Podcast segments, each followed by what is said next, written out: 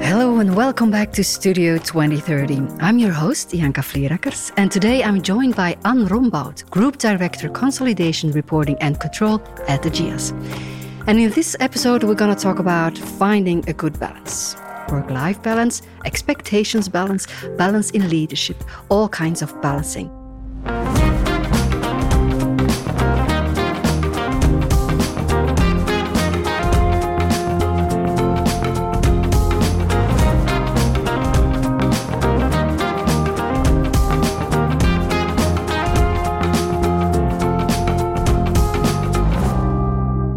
So thank you, Anne, for being here with us today.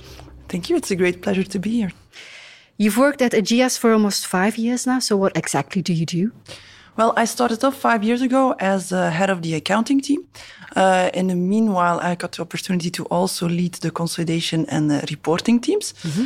Um, and basically, my teams deal with everything that has to do with financial reporting of Ageas, which is quite a lot. So, yeah, that's what I do. So let's focus on finding our first balance. So to begin with, how do you find the balance between your work and your personal life? Well, that's maybe a bit of a funny question to ask me, because I'm not an expert in finding balance between uh, work and my personal life. That makes it more interesting. Yeah, probably, probably. Um, I really need to actively work on it. With some people, it comes naturally. I mm. need to work, really work on it. And my family and friends will certainly agree with that statement. Um, but what really helps me is the flexibility we have at Ageas. I can really arrange my agenda as I want and how it works for me. And very important game changer for me was actually the new way of working after COVID. Being? Well, before COVID, you would never find me working from home. But then since COVID, yeah, then we needed to work from home, of course. Um, and now our new way of working is that we work fifty percent uh, from home. So I am home now one or two days a week. And it's been really nice, to be honest, mm. because in the past it was not always possible that we had dinner together with the family. Now that happens more, so that's really nice. I really yeah. enjoy that. Yeah, so you discovered some valuable time yes. and some yes. Uh, new ideas and how to share your yeah. time with your family. Indeed. And another important factor for me uh, is my husband, the support of my husband. Uh, we have been together for more than twenty years now. Congratulations. Thank you. And he really has been my greatest supporter as of day one. Okay, so can you give some tips on finding work-life balance? I know you're not an expert, but give us some tips. How well, did you manage it? I tried a lot of things, so maybe indeed that's why I'm a good person to give some tips. Uh, well, a balance is very personal, so it's important to find your balance, because a balance for me can be something else and for someone else. So my first tip is get to know yourself. What are your values? What are your limits? And don't compromise on them. And also, when you see people who have higher limits, who can do more, don't look at that. Look at your own limits. For example, I am someone who needs around eight until nine hours of sleep each night. That's completely normal, Anne. That is normal? That's normal. But I'm surrounded with people who sometimes only get five hours of sleep and oh can boy. still function very well. Well, I don't. Uh, and I really try not to compromise on this. Otherwise, I just don't function well at work. And I definitely don't have any energy uh, for anything else except work. Yeah. So what helps you find and maintain your balance besides your sleep? Well, uh, physical activity. Uh, I read something very interesting. It's a neuroscientist, Wendy Suzuki, who claims that physical activity is the most transformative thing you can do for your brain. Mm-hmm. Now, Janka, you're talking to someone who never did any sports until last year. And I'm not kidding, I didn't even own sport shoes.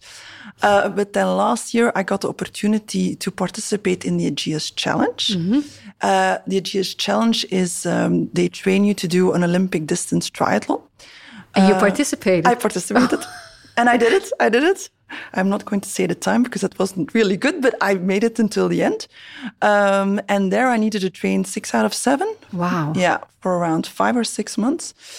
Uh, and indeed, it's it's a game changer. I will never be an athlete, to yeah. be clear, but really is transformative. You feel completely different when you do sports. But what was the reason you had the discipline to participate? Was it the competition? You couldn't say no, you just had to, or why? It was really related to that work-life balance. Like I told you, I'm always testing out things to find that work-life mm-hmm. balance. I never tried sports. Maybe I should try this. And yeah, My friends always laughed that I then do a triathlon. A normal person would just start running or something like that. No, I wanted to try a triathlon. Yeah. Uh, so it was really to find that work-life balance. And what I learned there, I have an extremely busy agenda, but if you really want, you can plan sporting six out of seven. Yeah. You just need to plan very well.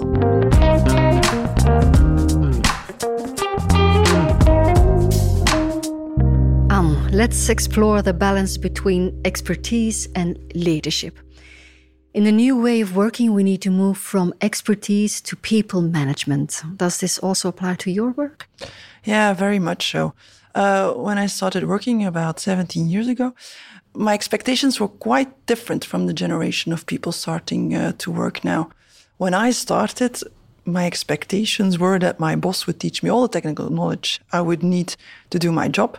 And I was convinced I work hard enough and they would see this and I would get all the job opportunities.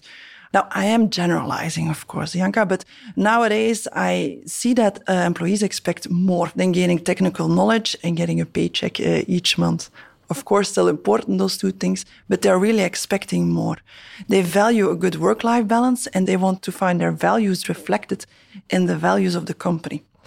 Now, to give an example, when I do uh, job interviews with job applicants, Um, I notice that I get a lot of questions about our home working policy, what is the culture, what are the learning developments, or even sustainability initiatives, all those kinds of questions, those questions I didn't get ten years yeah, ago. Yeah. So that is a trend that I see. I've seen that shift over the, the last couple of years. Mm-hmm. And do you think that's a good evolution?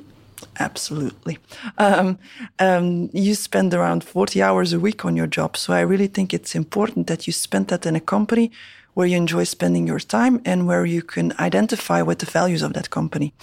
And like I said, I'm a real people person. And throughout the years, I've built up quite some technical expertise. But now I really love balancing that mm. uh, technical expertise with leadership competencies. That makes my job more interesting. I have to be honest, sometimes also a bit more challenging, of course. But I think you like the challenge. I like it a lot. I like it a lot. Now, how do you bring that human touch within your daily interactions? Well, first of all, I am myself. Mm-hmm. There's only one version of me. When I'm at home, I'm here, I'm always the same Ann. Uh, so I think that's important, that you're genuine uh, to everyone that you meet. Um, and I always make time in the morning to walk around and talk to people, not only at my own department, but also other departments. And how do you deal with your individual team members? I don't know if this might sound strange, but I change my leadership style for every single person in my team. So when I talk to person A, I can be a different leader compared to when I talk to person B on my team. Mm-hmm. Now, to give an example, uh, one person might uh, like that I share information that I get from other departments, while another person maybe prefers really focusing on what we need to do that day. Mm-hmm. So, uh, correct me if I'm wrong, so you adapt your leadership style um, according to the person you're talking to, like, like kind of like a chameleon does. Yep. Okay. Um, but how exactly do you do that? How do you figure that out? How do you work yourself around and, and try to get to know what people want? That's the part I really like doing. it's, it's not technical knowledge. I also like technical things, but I also like doing this. And it's really about creating a bond with someone, really finding out what makes them tick. Um, so for me, it's important to understand how that person thinks, because when you really understand how people are wired, what their interests are, their core values, then it becomes so much easier to work with them and also to achieve things together. Um, actually, not that long ago, I saw a TED Talk with Simon Sinek, uh, who's a famous management yeah. theorist. And he states that a great leader is someone who makes their employees feel secure. Absolutely believe what he says there. Because in a safe environment, you will work better together. You will be more creative. You will also be more loyal towards your employer. And that is really what I try to create in my teams. I want to create bonds. But I think most importantly is I try to be open to my team. Um, so that they have the feeling that they can also be open to me. So so you expect a lot of openness from your people? Yeah, indeed. That's what I prefer. I like having a, an open culture, also culture we can have a laugh once in a while. Mm-hmm. Uh, life is serious enough already. Why is being open so important to you? Well, for me, I always think, how can you learn or how can you grow if you do not dare to speak up?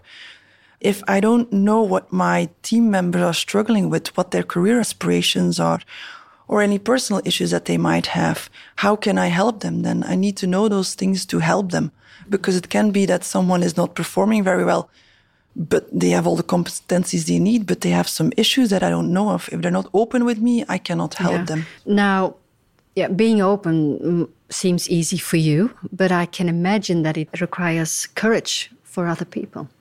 Yeah, indeed. And unfortunately, I think that sometimes openness is still confused with being unprofessional. But it's quite the opposite, if you ask me. As I just said, mm-hmm. how can you progress if you're not open about the things you want and you don't want? Um, so I think that it also has to do with it, that people don't dare to be open. I also see that in, in meetings. I don't mind saying, sorry, guys, you've lost me there. Mm-hmm. Can you repeat? Uh, can we rediscuss? And what I notice is that mostly I'm not the only person that's lost in the meeting, but people don't dare to say so because they think it will be unprofessional or something like that. Well, it's, again, for me, the opposite. Then yeah. you learn things. And what about you? Have you always been an open person? Well, you might be surprised, but no. um, I used to really doubt if it was okay to just be myself, my own open self. I learned two things. Is one, being yourself trumps trying to be another version of yourself, because people just see through it immediately. And two, being open really helps you to advance in your career, and I underestimated that.